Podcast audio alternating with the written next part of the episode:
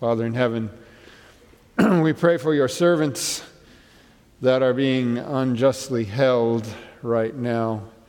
And we pray that there will be a good resolution to this situation very soon and that they will be restored primarily to their family, but also to us and to the good work that they're doing in your name. May your May our Spirit be with them now to give them courage in this time. And please note the prayers of your people around the world on behalf of this family. Now, Lord, as we turn to your word today, speak to us, speak to our hearts. In Jesus' name, amen. So, December 26, always kind of a. Uh, Kind of an awkward day for a Sabbath. Are we still doing Christmas? Did that end yesterday? Where are we on all of that? If it's a little later in the week, it's easy enough. Obviously, we're talking about going into the new year. If it's if it's before or Christmas Day, it's obvious enough. What do you do on the day after? So I wondered, as I thought about that, thought about Mary and Joseph on the day after. What was it like the day after Jesus was born? You know, sometimes uh, an event takes place and, and then there's all of this uh, amazing ceremony associated with it. I mean, nobody was expecting shepherds to show up that night, and there they were. What does that cause you to think the next day is going to be like? Now, of course, in our telling of the story, we like to have the shepherds and the wise men all show up at the same time, and that probably isn't how it worked since, since one account talks about that night, and then the account in Matthew of the, of the wise men actually says they came to the house where Jesus was staying. So I, I don't know exactly what the timing of that was, but but you have this, this announcement the shepherds come, and this, the wise men come, and then the next day. It's kind of hard to go on with the next day when, when something amazing has happened and you have these expectations of what's going to happen. And then, then a day turns into a month, turns into a year, turns into years. And it seems like the promise is not being fulfilled. What do you think those shepherds thought? In fact, how many of those shepherds do you think were still alive when Jesus finally appeared at the bank of the Jordan River to be baptized by John the Baptist some 30 years later? I don't know. Probably the wise men were no longer around. What did they think? Did they think, wow, that was sure a weird thing we did? I haven't heard a thing about that since that happened.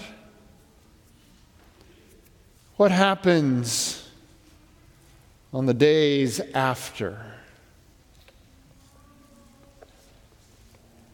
I want to spend some time today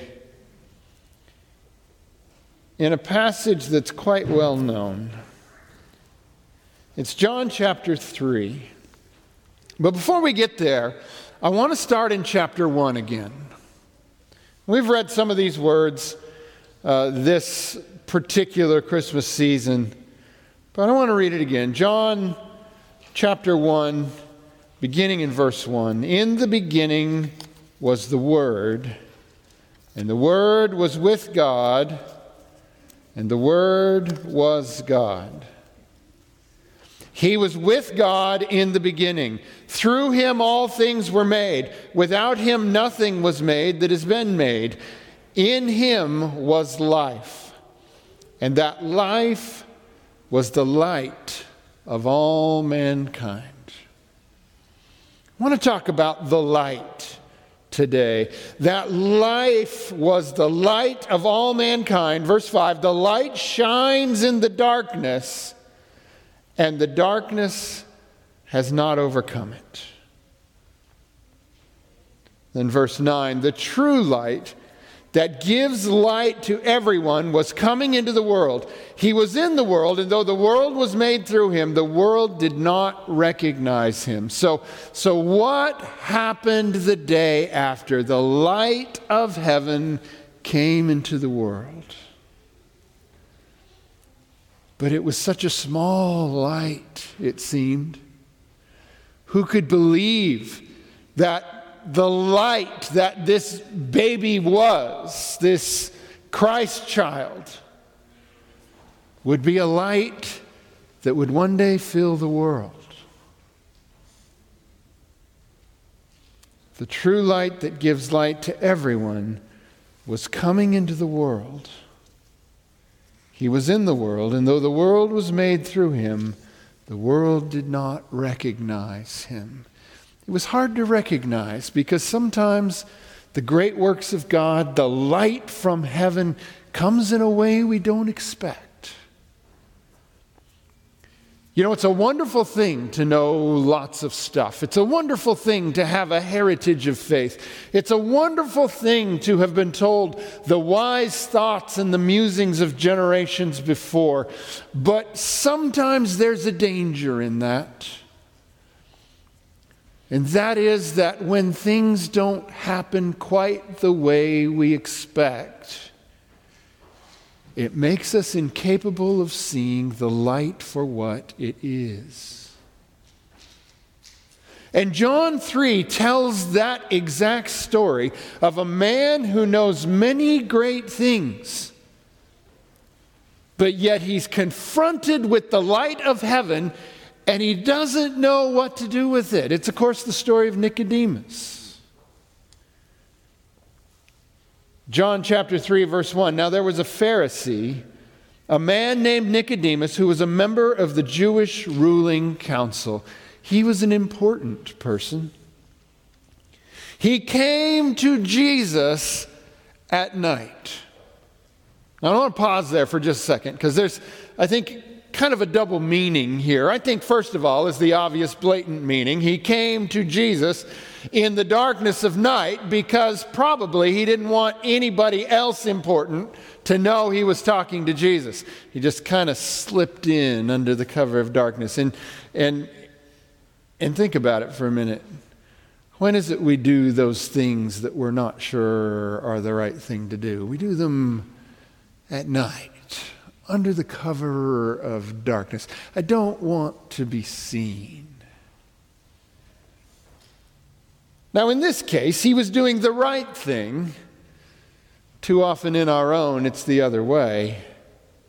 But he came to Jesus at night. But I want to go another step with this because Jesus was the light that had come into the world. And here's Nicodemus, who represents everything supposedly figured out, set in place, laid down. We know what to expect. We know how to live. We know what to believe. We know what to do. Yet the truth is that was not the light. Jesus was the light. And because he knew everything, yet he had encountered what he didn't expect, he came to Jesus at night and said, Rabbi, we know that you are a teacher who has come from God, for no one could perform the signs you are doing if God were not with him. Okay, so it's kind of a statement of faith.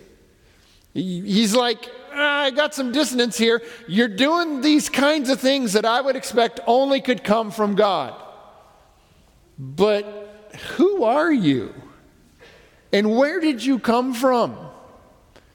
Because you're not doing it the way we do it.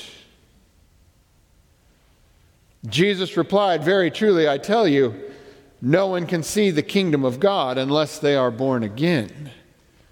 Well, it seems kind of a strange response. He starts by saying, You must be from God because you're doing good stuff. But then Jesus goes another way, seemingly another way with it. He's going to bring it together, but he seems to go another way with it. He's like, Yeah, you got to be born again. How can someone be born when they are old? Nicodemus asked. Surely they cannot enter a second time into their mother's womb and be born. Now, I don't know exactly what his tone there was. I mean, maybe it could have been a little sarcastic, even. I don't know. Could have been he really was trying to understand what was going on. After all, let's, let's give him a break on this account. We've heard the phrase be born again our whole lives. That was kind of the first time he was hearing that. So maybe we can't blame him too much for going literal with it. But clearly, that's not what Jesus has in mind. Verse 5 Jesus answered, Very truly, I tell you, no one can enter the kingdom of God unless they are born of water and of the Spirit. Flesh gives birth to flesh, but the Spirit gives birth to spirit. Now, there's a couple ways to see this passage, and, and one of those ways, to be born of water and spirit, I think goes really well with what we saw today, with the baptism we saw today, of being born again through the baptism in the water. And while I think that's valid, I, I think this passage itself is actually stating something slightly different than that. The water is, in fact, the experience where we enter into that new birth. But I think technically what he's saying here, he, he explains in the second, in verse 6, he says, Flesh gives birth to flesh, but the Spirit gives birth to spirit. And I think what he's saying here is, is in the literal sense, when a baby is born, there is the water associated with that. There is the water of the womb in which the baby lives, and you are born first from that water, but then you must be born again by the Spirit. And that is why water of baptism is such an awesome symbol, and you come up into a new life in the Spirit. Because it is at that point when Jesus was baptized that, that Scripture says the Holy Spirit descended on him like a dove. In Garrison, that's what we pray for you today. That as you come up out of that water, that God's Spirit comes upon you in a new way to empower you, just as He did Jesus. But he's saying, in order to be a part of the kingdom of heaven, you got to have two things. One, you have to have been born a human. And second, you have to be born again of the Spirit of God. Now, you can be born a human, you can be trained in religion, you can learn the rules of the church, you can learn the Ten Commandments of God, you can do all of those things and yet not be born of the Spirit. And that's a cautionary tale. And it's one that Jesus is saying to Nicodemus. Verse 7 You should not be surprised at my saying, You must be born again. The wind blows wherever it pleases. You hear its sound, but you cannot tell where it comes from or where it is going. So it is with everyone born of the Spirit. There's a couple ways to think about the wind. One is the meteorological, scientific approach to the wind. We understand why wind happens, right? It's the unequal heating of the Earth's surface. As the sun is at a different relative position based on the earth, therefore, colder air establishes in the north, warmer air is created in the south. The colder air, by the nature of it and the spin of the earth, slips to the south, and the warmer air rises up over it, and the result is vortices which begin to spin. Yeah, blah, blah, blah. Is that what Jesus is talking about? Or is he talking about the fact that we can know everything about how wind is formed, but when we walk out that door, when that gust hits us, we don't know exactly where it came from, and we don't know exactly where it went. So it is with those born of the Spirit. If we truly are to be believers who live according to the Spirit, there's going to be some adventure in that. There's going to be some unexpected in that. There's going to be times when things happen that we weren't looking for. But if we will be open to that Spirit and be those people who live by the Spirit, we will do things we never thought we would do. Peter never thought he'd go into the house of a Gentile but the Spirit blew him through the door. Peter never thought he would baptize an uncircumcised Roman, but the Spirit fell upon them and he said, What else can I do? How can this be? Nicodemus asked. Verse 10 You are Israel's teacher, said Jesus And do you not understand these things? Very truly, I tell you, we speak of what we know and we testify, testify to what we have seen, but still you people do not accept our testimony. I have spoken to you of earthly things, and you do not believe. How then will you believe if I speak of heavenly things? No one has ever gone into heaven except the one who came from heaven, the Son of Man. Just as Moses lifted up the snake in the wilderness, so the Son of Man must be lifted up, that everyone who believes may have eternal life in him. All right, what an interesting story for Jesus to touch on. Do you remember this story? This Old Testament story? The children of Israel are in the wilderness, they're traveling, they've not gotten to Canaan yet, and, and they're complaining. Shocking news, but it was happening. They're complaining again. And as a result, serpents break out in the camp. And these are very venomous serpents, and they're biting the people. And the people, this is, these are fatal bites. It's kind of like a pandemic, if you will, has broken out in the camp. And God says to Moses, I want you to make, make a serpent and, and put it on a staff and lift it up, and everyone who looks upon it believing will be cured. And here Jesus is saying, just like in that story, all who looked in faith lived. So it is with the Son of Man. Just as Moses lifted up the snake in the wilderness, so the Son of Man must be lifted up, that everyone who believes may have eternal life in him. Now, they didn't really understand at this point what Jesus meant by lifted up. But we know now, don't we? That when he would be lifted onto the cross to die for our sins, that all who would look on him in faith would be saved. And then comes that verse that everybody knows. In fact, Say it with me. John 3:16. We probably most of us know it in the King James because that's how we learned things back then. But say it with me. For God so loved the world that he gave his only begotten son that whosoever believeth in him shall not perish but have everlasting life. This is the great hope. This is the message. Now, now, no doubt this encounter with Nicodemus probably went longer than the, than the 21 verses in which it appears in John chapter 3. But I believe that the author of John has collapsed it into the most critical pieces of this interaction. And at the heart of it sits these words. I'll read it to you again, this time in the New International Version. For God so loved the world that he gave his one and only Son, that whoever believes in him shall not perish, but have eternal life. This is, this is what Lionel was getting at as he started this morning. It's the perfect, perfect set off for what I wanted to say to you today is that, is that in Jesus and in what he had done is light and life. He was the light who came into the world. Verse 17 For God did not send his Son into the world to condemn the world, but to save the world through him. The world didn't need condemning, that was taken care of. We condemned ourselves.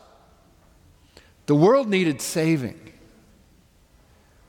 Therefore, God sent his Son into the world to save the world, and he made it available to anyone because all it took was to look and live, to believe, to see and believe.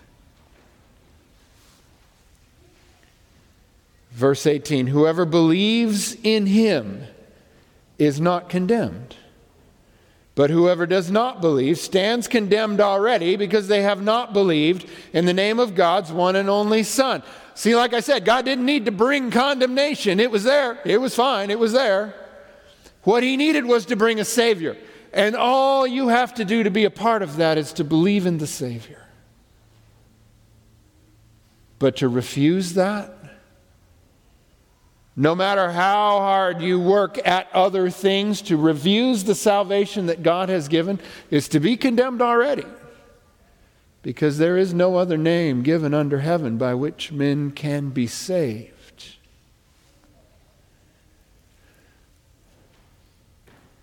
Verse 19 This is the verdict. Light has come into the world, but people loved darkness instead of light because their deeds were evil. Nicodemus came at night. The light of God through Jesus came into the world at night.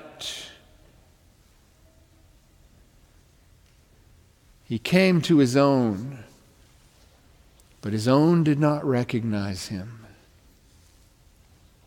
This is the verdict. Light has come into the world, but people love darkness instead of light because their deeds were evil. Everyone who does evil hates the light and will not come into the light for fear that their deeds will be exposed. But whoever lives by the truth comes into the light so that it may be seen plainly that what they have done has been done in the sight of God. So here's what it means to look and believe and live.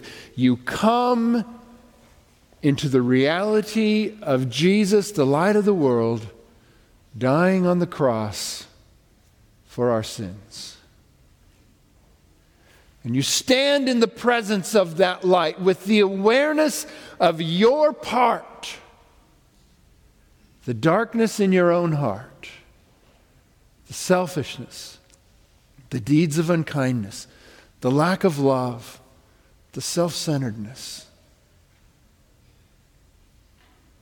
And you stand in the presence and you must make a decision there. Do I want the light that comes from the one on the cross in me transforming me? Or do I want to slip around here into the shadow and hide? That's the moment. You see, the light has come, and the light illuminates everything. All that you are, all that you've done.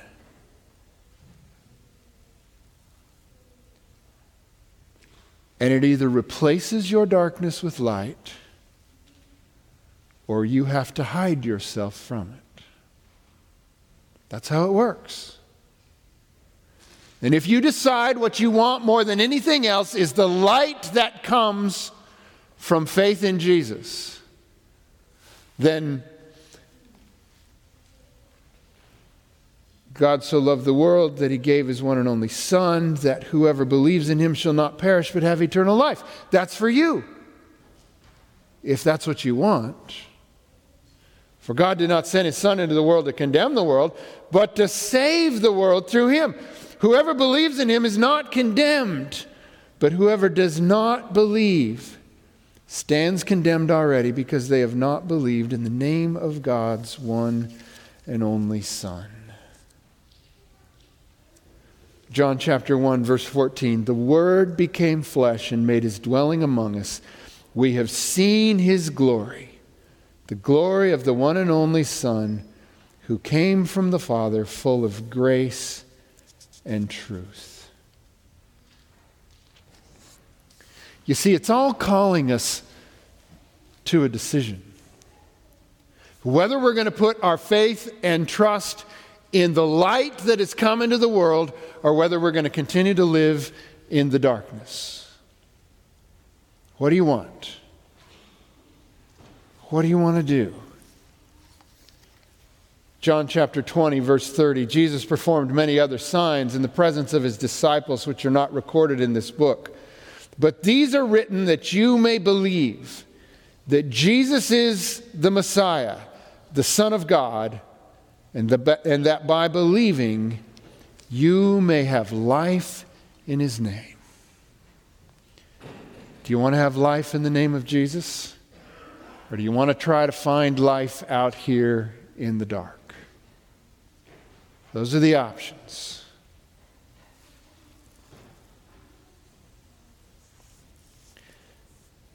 We've come to the end of a most remarkable year. And I have come to a conclusion in my mind. And that conclusion is this I refuse to leave the year 2020 unchanged. I refuse to go through everything I've gone through this year and not have it change me for the better. I may be stubborn. Can I get a witness? Amen. I may be stubborn, but I'm not hopeless.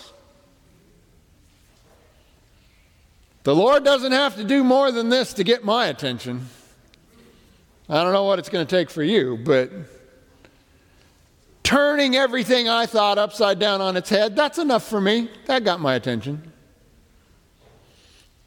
I'm thinking back to earlier in the year, in the, back in the month of March. See, I'm, I'm a little bit old school, I think, in this regard. If it's Sabbath morning, we're having church. There you go. That's right. And back in March, at the beginning of the week, somebody came and was talking to us. I think Tim and I were talking, and somebody came in and said, "Well, you know, you may have to shut down church." And I think, I think we scoffed a little. Ha! Shut down church. See, the staff used to make fun of me because whenever there was a hurricane or anything like that, I'm like, as long as my car will drive to the church, I'll be there Sabbath morning. That was my rule. And then March came along, and we started the week saying, What a ridiculous suggestion that we would shut down church. And we ended the week posting little flyers on the glass door saying, in cooperation with CDC guidelines, uh, we are suspending the worship service for a short period of time. I didn't think that was possible. I didn't think we'd ever do that. But we did. And I think it was the right thing. But we thought maybe a couple weeks. Tim and I were so sure. We're older, we know everything. The rest of the staff, just a bunch of kids. Yeah, not so much, right? Didn't go that way, did it? Suddenly, all our kids were home. Nobody went back to school. My daughter Ariel graduated for about five months, it seems like. We celebrated her graduation so many times, it was ridiculous. Nothing happened the way I thought it would. Everything changed. And suddenly I could no longer hang on to that notion that everything goes on the way it always has. No, it can change. Where is your confidence? Where is your trust? Where is your hope? I'll tell you something I learned this year. I learned that this is an amazing community. And that despite the fact that we weren't gathering here on a weekly basis, this church was faithful in every way, continuing to minister to one another, continuing to reach out to one another. We would have all kinds of creative events that people would participate in, and continuing to be faithful in your giving, despite the fact that we couldn't gather here week by week. Yet I believe the love amongst the community for one another grew during this time, not get smaller. We began to realize that to be together was so much more precious than we realized before. We didn't take each other for granted. We were changed, but changed for the better. And now we rejoice at the chance to even have to suffer in this room in those adorable masks you're all wearing. Never thought we'd do that.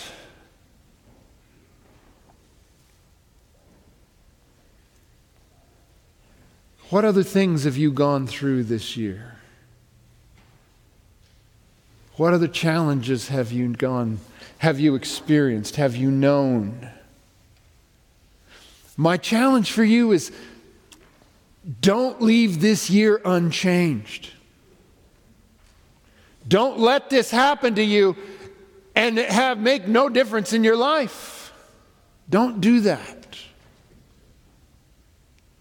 Now, I can't tell you that I know when Jesus comes again. And I can't tell you that things might not settle back more to normal in the next year. Now we have a vaccine, and maybe six months from now we'll be gathered again and, and we won't have our masks on and it'll be fine. I don't know. One thing I've learned I don't know. No promises, except for one.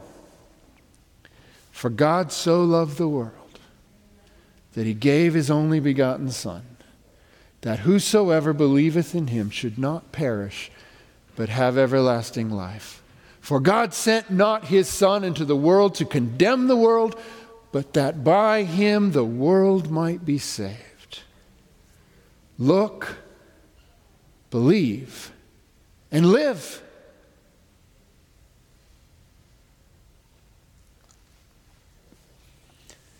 This last part of 2020 has been particularly challenging and poignant for our family. Things come upon us in unexpected ways at unexpected times. What have you lost this year? We experienced a very close and significant loss at the end of this year.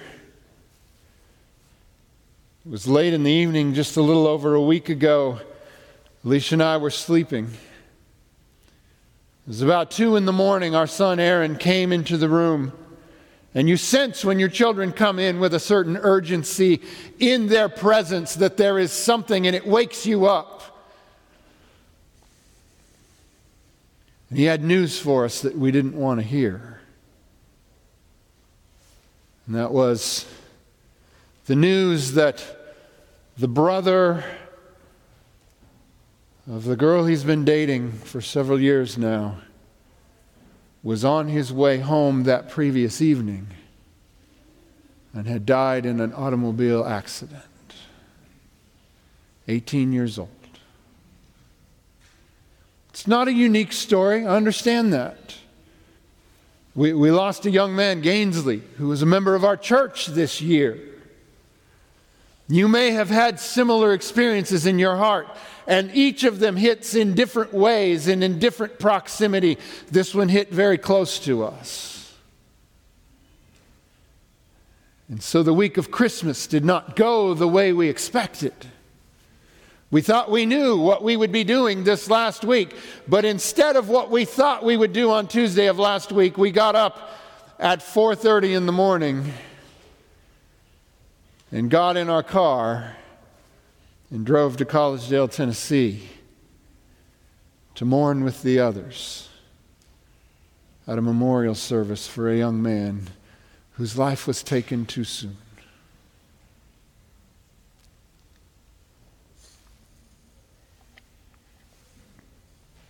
It's been an emotional time, but it's been a reminder and I share it with you as a reminder that we are given the moment and we are promised eternity. But we are not promised tomorrow. And even if nothing unexpected comes upon us,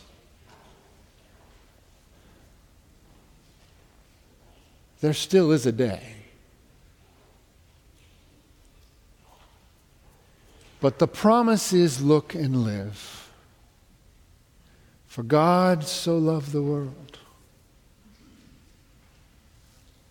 And therefore, today, I bring you good tidings of great joy, which shall be to all people.